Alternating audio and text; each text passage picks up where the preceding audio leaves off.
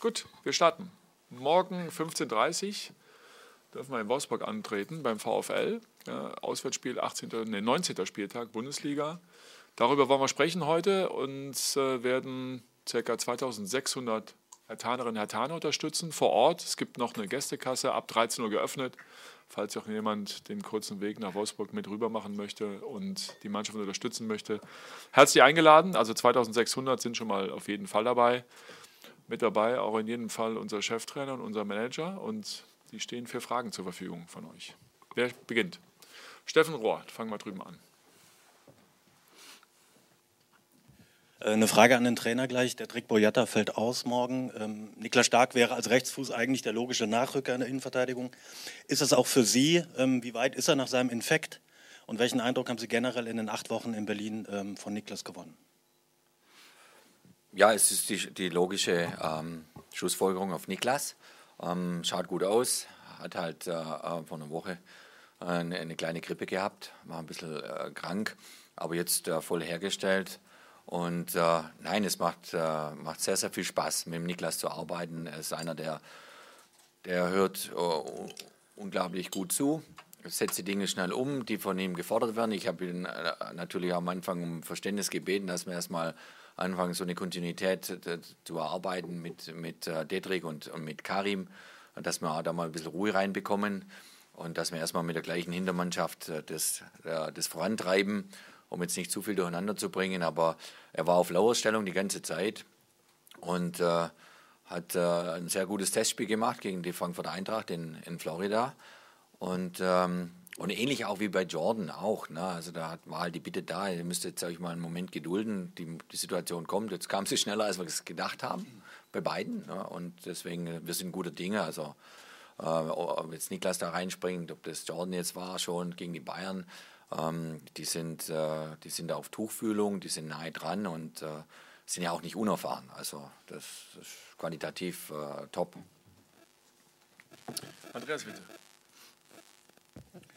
Herr Klinsmann, zurzeit hat Wolfsburg die zweitbeste Abwehr der Liga und Hertha in der Offensive zuletzt nicht gerade überzeugt. Wie wollen Sie da rangehen? Wie wollen Sie die knacken? Ja, also wir haben uns da schon einiges vorgenommen, jetzt bei diesem Auswärtsspiel. Wir wollen unbedingt mehr Torschancen herausspielen, dann hoffentlich aus mehr Torschancen auch ein paar Tore machen.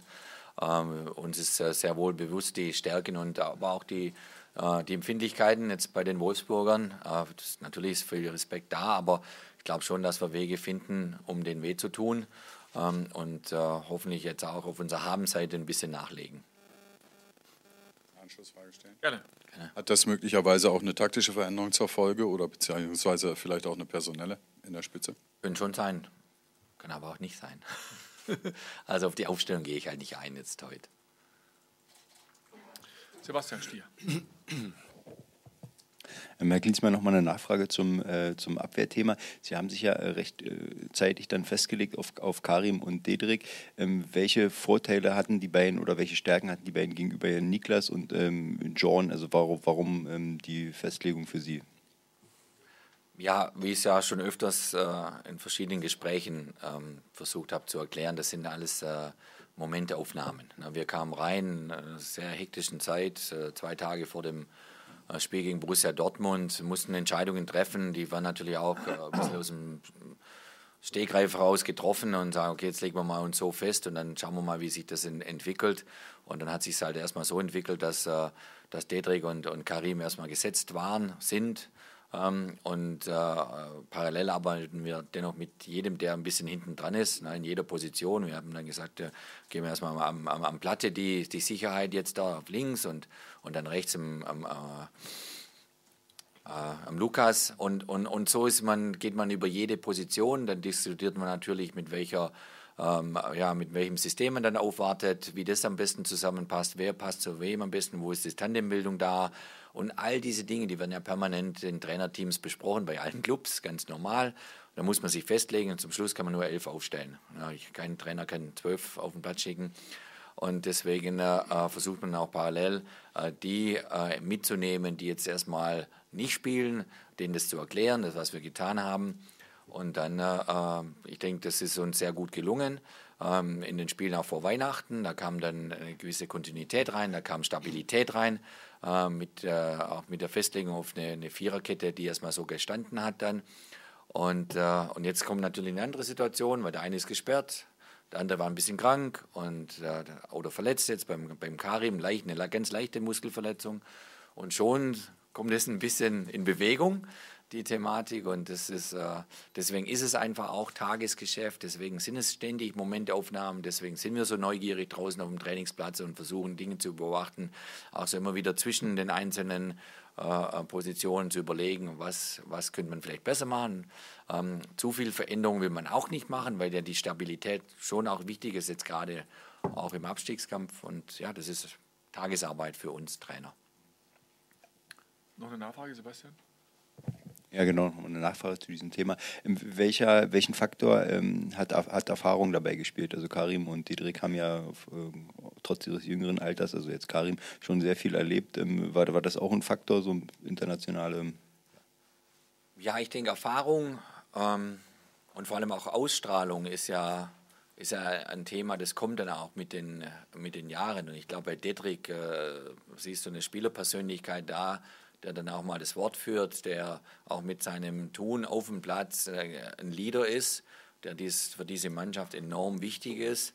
Und auch bei Karim, du merkst halt an seiner Körpersprache, an seinem Engagement, dass er einfach da halt ein paar Jahre schon auf dem Buckel hat und überall richtig gefordert wurde. Und wie groß das jetzt aber letztendlich ist in der Entscheidung, ob jetzt der eine spielt oder der andere, das kommen viele kleine Komponenten auch mit hinzu. Du musst dich dann halt irgendwann mal entscheiden und den Weg dann gehen. Und das haben wir getan und bis jetzt läuft es auch ganz gut. Stefan Hermanns und dann kommen wir zu dir, Florian. Herr Preetz, es war zu lesen, dass der Berater von Niklas Stark angefragt habe wegen einer Wechselmöglichkeit im Winter. Können Sie das bestätigen? Und wie sehen Sie seine Situation auch vor dem Hintergrund, dass er unbedingt zur Europameisterschaft im Sommer möchte? Also bestätigen kann ich das nicht. Ich bin, das glaube ich, kann man sich vorstellen, im regelmäßigen Austausch mit allen Beratern, auch unserer Spieler und mit den Jungs selber. Und Nationalmannschaft und das Ziel Sommer für Niklas und auch für all die anderen geht ja immer und nur und ausschließlich über gute Leistungen im Verein. Und so wie der Jürgen das gerade gesagt hat, sind das Momentaufnahmen und dann gibt es immer mal im Fußball und im Sport den Tag, wo die Chance kommt und dann muss man da sein und die nutzen und wieder an die Leistungen anknüpfen, die man in der Vergangenheit gebracht hat und die im Fall von Niklas ihn ja auch in die Nationalmannschaft gebracht haben. Und wenn er gute Leistungen im Verein zeigt, dann glaube ich, ist die Tür offen für die Nationalmannschaft. Florian? Herr Klinsmann, das Offensivthema wurde eben auch angesprochen. Bislang hat es da ja so ein bisschen gehabert in den Spielen. Ich glaube, ein Stürmertor, seitdem Sie da sind. Was haben Sie in dieser Woche den Angreifern auch aus Ihrer Erfahrung mitgegeben? Ja, also man versucht natürlich immer wieder die Dinge anzustoßen und zu helfen. Die größte Hilfe ist immer Training. Ja, in der Trainingsarbeit, wir haben viel Torschussübungen gemacht, Abschlussübungen diese Woche, sind also permanent vors Tor. Du arbeitest dir dann einfach auch ein bisschen mehr Selbstvertrauen, auch ein bisschen mehr Zutrauen.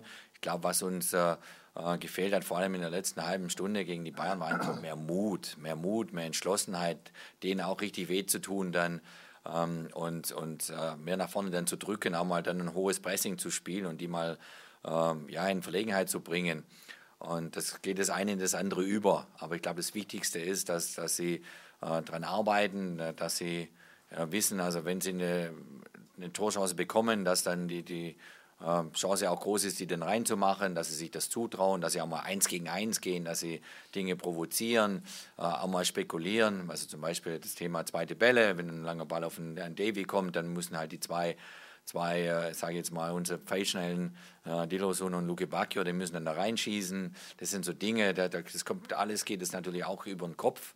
Und da haben wir viele Dinge diese Woche angesprochen und hoffentlich, auf die erste Frage da angesprochen, hoffentlich kommen die zur Frucht dann morgen in Wolfsburg. Michael, ja. Auch zum Thema Angriff an Jürgen Klinsmann die Frage, der Brasilianer Cunha soll ja bei Hertha im Gespräch sein, man muss ja mal vorsichtig sein mit Gerüchten und sonst was. Wie, können Sie was dazu sagen und wie ist überhaupt Ihre Affinität zum brasilianischen Fußball, zu brasilianischen Spielern allgemein? Also allgemein meine Wertschätzung für, ob das jetzt brasilianische, argentinische oder südamerikanische Spieler sind, ist sehr hoch, weil ich den südamerikanischen Fußball, den ich relativ gut kenne und mich auch die letzten Monate sehr intensiv mit dem auseinandergesetzt habe. Das sind natürlich schon Talente und Spieler da. Ich meine, bei Cunha reden wir jetzt um einen Spieler, der schon hier ist, der schon in Deutschland ist. Aber da gibt es natürlich auch noch andere, die dort permanent auf sich aufmerksam machen, gerade in Brasilien, auch in Argentinien, in Uruguay. Ich meine, die großen Namen, die kennen wir überall. Die spielen, was weiß ich, Paris Saint-Germain oder bei den ganz großen Manchester City oder sonst wo. Die haben es natürlich in ihrer Grundausbildung schon in sich, weil sie alle Spieler sind, denen die technischen Elemente irgendwie auch in die Waage gelegt werden, also in die Wiege gelegt werden. Das ist einfach Teil ihrer Kultur. Die kicken jeden Tag 5, 6, 7 Stunden irgendwo in Hinterhöfen und bringen dann einfach das fußballerische Talent mit und dann werden sie irgendwann später geformt zu auch taktisch und körperlich bestens ausgebildeten Spielern. Ich hatte mal Trainer mit Cesar Luis Menotti, argentinischer Weltmeistertrainer, dann hatte ich einen Trainer Ossi Ardiles. Den Ossi habe ich mal gefragt, wie kann es eigentlich sein, dass ihr in Argentinien so viele Megaspieler immer rausbringt. Da sagt er, du, weil wir sie nicht organisieren können. Sagte mir also im Gegenzug. Er sagte einfach, wir haben so viel Talent, dass es sehr schwindelig wird und dass die Aufgabe letztendlich ist, das Talent dann zu filtern und zu sagen, okay, mit 16, 18, jetzt gehen wir den anderen Ausbildungswert, mehr den europäischen Ausbildungsweg und packen dann das Taktische und das Physische mit an. Aber bis zum Alter von 14, 15 sind die halt nur am Kicken, ne, überall. Und deswegen sind sie ja auch technisch so gut. Also ich habe schon eine große Wertschätzung eigentlich für Südamerika. Florian. Direkt daran anschließend, Herr Preetz, inwiefern würde an die Verpflichtung eines Spielers Sinn ergeben, auch kurzfristig gedacht, wenn er bis zum 9. Februar noch mit der brasilianischen Nationalmannschaft unterwegs ist? Viele Konjunktive. Der wichtigste Konjunktiv ist, dass wir über einen Spieler reden, der nicht Spieler von Hertha BSC ist. Insofern ist das so wie immer in Transferperioden. Das ist spannend, das ist klar. Ich finde, es wird so viel berichtet wie noch nie. Ich finde übrigens auch so viel Unsinn wie noch nie geschrieben, ganz, ganz generell. Das ist für alle Fußballfans wahrscheinlich schön, für die Verantwortlichen geht so. Aber in einer Woche ist es vorbei und danach können wir uns über alles unterhalten. Roberto Lamprecht. Ich hätte mal 2 Fragen an den Trainer, vielleicht ist es gleich. Ja, gleich 2, vielleicht ist es Untergang bei mir. Also der Niklas Stark ist wieder voll dabei, haben Sie gesagt. Was ist denn mit Karim Rekik und mit Arne Meier? Stehen die zur Verfügung oder nicht fürs Wochenende? Und natürlich, die eine Frage muss erlaubt sein. Da gab es mal ein Spiel als Bayern-Trainer in Wolfsburg, das endete 5:1 für Wolfsburg. Mit welchen Erinnerungen fahren Sie nach Wolfsburg zurück? Also ich war zwischendurch schon ein paar Mal in Wolfsburg seit dem 5:1, also habe ich auch gute Erinnerungen an Wolfsburg.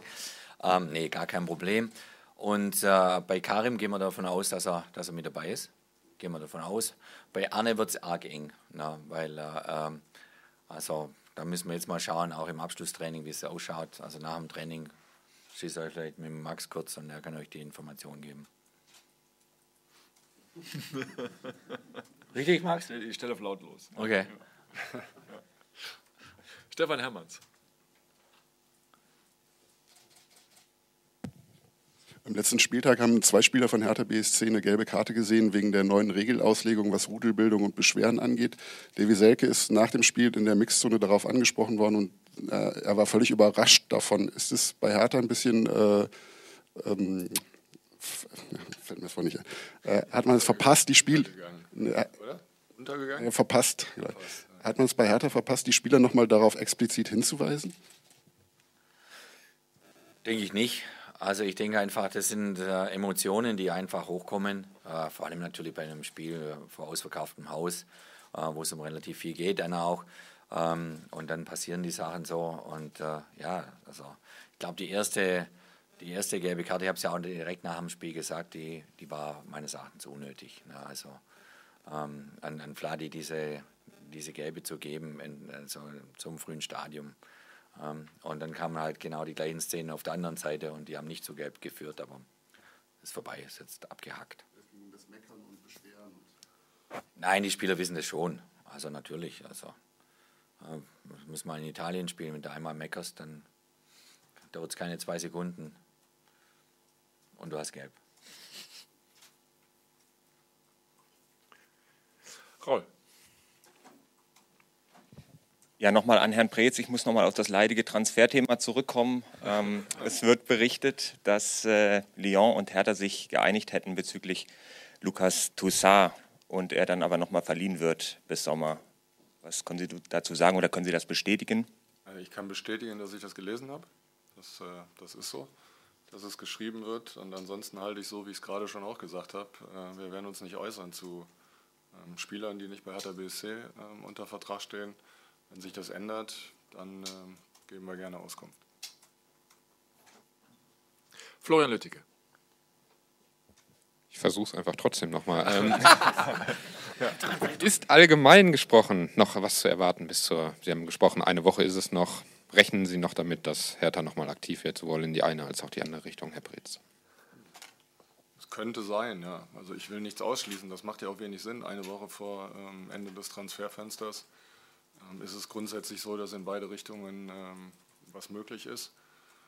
Das abzuschätzen am heutigen Tag bringt, glaube ich, nichts. Lassen Sie uns arbeiten, noch eine Woche und dann ziehen wir Bilanz. Steffen Rohr. Ich habe noch mal eine Rückfrage zum Thema Sturm, auch wenn Sie die Aufstellung uns noch nicht verraten werden. Davie Selke, auf den haben Sie gesetzt vom ersten Tag an in Berlin. Der bringt der Mannschaft sehr viel Energie und ja, sehr viel Fleiß, aber noch keine Tore bislang. Haben Sie das Gefühl, dass er bei den wenigen Abschlüssen, die er hat, manchmal zu sehr im Kopf irgendwie verkrampft? Oder welchen Eindruck haben Sie von ihm im Moment? Nein, also genau den Eindruck, den du gerade gesagt hast. Ne? Unglaublich, gibt der Mannschaft Energie, haut sich rein, wehrt sich, hat es schwer. Vor allem, wenn er alleine da vorne drin steht. Ne? Und dann oftmals ist es so, wenn du dir unglaublich viel Energie aufwendest, und dann kommt der Moment, wo du dann eine Torchance bekommst, wie zum Beispiel den Kopfball in der ersten Halbzeit, dann fehlt dir die Präzision, dann fehlt dir vielleicht im Moment auch die Klarheit, den genau da zu platzieren, weil du noch außer Atem bist. Ne? Das ist für uns Stürmer oftmals so gewesen. Also das halt immer, du musst immer die Balance finden zwischen, also den Puls runterzubringen und dann das Ding ordentlich auszuführen und sprich ein Tor zu machen. Und wenn du dann halt gerade dann unglaublich viele Energie investierst, auch in Mitarbeiten, also auch defensive Arbeit mit, er kommt bei jeder Ecke mit zurück und ja, muss auch lange Wege gehen. Je tiefer du stehst, desto länger wird der Weg für ihn wieder Richtung Tor. Alles nachvollziehbar, absolut nachvollziehbar. Und man wünscht ihm nichts mehr als ein Tor, das er gegen Dortmund eigentlich gleich geschossen hat, aber es wurde aberkannt. Florian, noch eine Frage zum Transfer. Nee, anknüpfend. Aus Ihrer Erfahrung, aus Ihrer eigenen Erfahrung, Herr Klinsmann, was hilft einem Stürmer dann mehr, ihn drin zu lassen, solange bis der Knoten platzt, oder ihn auch mal in eine andere Rolle zu bringen, mal vielleicht von der Bank zu bringen? Was hilft einem da vom Kopf am meisten als Stürmer? Nein, von Stürmer geht es nur über Arbeit. Das geht über Arbeit, das geht aber auch über Wettkampf. Ne? Also da ist auch ein interner Wettkampf bei uns da. Mit dem Pascal Köpke, mit dem Vedat, der nach wie vor sich reinhängt, total also aufopferungsvoll, auch in jeder Trainingseinheit da voll dabei ist. Wir haben den kleinen Dejan Redan hinten dran hängen, der immer frecher wird, sage ich jetzt mal. Das tut mir fast schon weh, den irgendwie aus dem Kader zu lassen, weil die kann ja nur 20 da mitnehmen. Nein, du setzt dich dann auch selber unter Druck und ich halte es für etwas Positives. Ne? Wenn du jetzt wenn du dich jetzt in Davie seine Situation einversetzt, dann bist du natürlich unzufrieden, du bist angefressen, du willst Tore zeigen, du hast ja auch diese Bilanz, die zeigst du dir ja selbst jeden Tag. Ne? Und dann geht es nur über Arbeit. Es geht nur über Arbeit, über Engagement. Und egal, was jetzt ein Trainer entscheidet, ob dich mal draußen lässt und dich von der Bank bringt oder ob du jetzt von Anfang drin bist, das hat auch an Pascal hat es auch angefressen, sage jetzt mal, das Ding da nicht reinzumachen. zum Schluss. Auch wenn es nur ein Tropfen auf dem heißen Stein war, wäre es 4-1 gewesen. Aber von Torjäger ist es ein Tor. Ja, also das gehört einfach mit dazu. Du entwickelst dann auch mal, und ich kenne dann schon ihre Gemütslage. Ich beobachte sehr gut dann die Körpersprache und wann sie sich da zu viel Gedanken machen. Vor allem wir Stürmer, wir haben das gelebt für 20 Jahre aktiv. Ne? Und da bist du natürlich auch stinkig auf dich selbst. Da gehst du vom Platz und bist erstmal nicht ansprechbar für eine Weile, weil du sagst, ja, hätte ich machen müssen das Ding. Ne? Aber manchmal kommt dann auch diese Wut, die in dir hochkommt, kommt dann auch mal in die richtigen Kanäle und bumm, auf einmal klappt es und auf einmal ist er drin und auf einmal ist ein Knoten geplatzt und dann kann es auch sein, dann kriegst du einen Lauf und von da an geht's. Und das ist aber die Gefühlswelt eines Stürmers und die ist nicht einfach, aber faszinierend. Andreas, bitte nochmal. Klinsmann, weil Sie den Namen gerade selbst angesprochen haben, Pascal Köpke, der ja unter Ihren Vorgängern nicht diese Rolle gespielt hat, die er jetzt bei Ihnen zuletzt gespielt hat, zweimal als Auswechselspieler. Was sehen Sie in ihm mehr, als es Ihre Vorgänger getan haben? Gibt es eine Entwicklung bei dem Jungen? Also ich glaube jetzt mal, dass jeder Trainer sieht jeden Spieler ein bisschen anders. Ne? Und jeder Fan sieht jeden Spieler ein bisschen anders. Ne? Und das ist auch ganz normal. Und ich sehe in den Pascal einen Stürmer, und ich habe ihn sehr genau beobachtet, als er bei Aue gespielt hat. Und wir haben uns ab und zu mal miteinander telefoniert, weil ich natürlich sehr eng auch befreundet bin mit seinem Vater, mit dem Andi. Und Pascal hat Dinge in seinem Spiel, er hat einen klaren, zielstrebigen Weg. Er weiß, er folgt seinem ersten Gedanken. Auch diese Aktion gegen Bayern, er wusste ganz genau, wo der Ball hinkommt. Dann ist er mit dem Vollsprint da durchgezogen. Er ist beidfüßig und er kann auch hier und da einfach Leute überraschen. Er kann im 1 gegen 1 sehr gut gehen, weil er quirlig ist. Und es sind vielleicht andere Stärken und auch Schwächen, die jetzt ein anderer Stürmer dann dementsprechend hat. So analysierst du das als Trainer und ich sehe da in ihm einfach etwas, dass er, da ist wieder auf diesen Knoten zurückzukommen, wenn dieser Knoten mal platzt beim Pascal. Ich glaube, der kann uns viel, viel Freude und auch Tore bringen. Und da glaube ich dran, dass er diese Möglichkeiten hat. Und deswegen hat ihn ja auch Michael Preetz verpflichtet, weil er diese Qualitäten schon gezeigt hat. Er hat sie gezeigt in der zweiten Liga, obwohl sei es als Zuarbeiter oder sei es als Vollstrecker.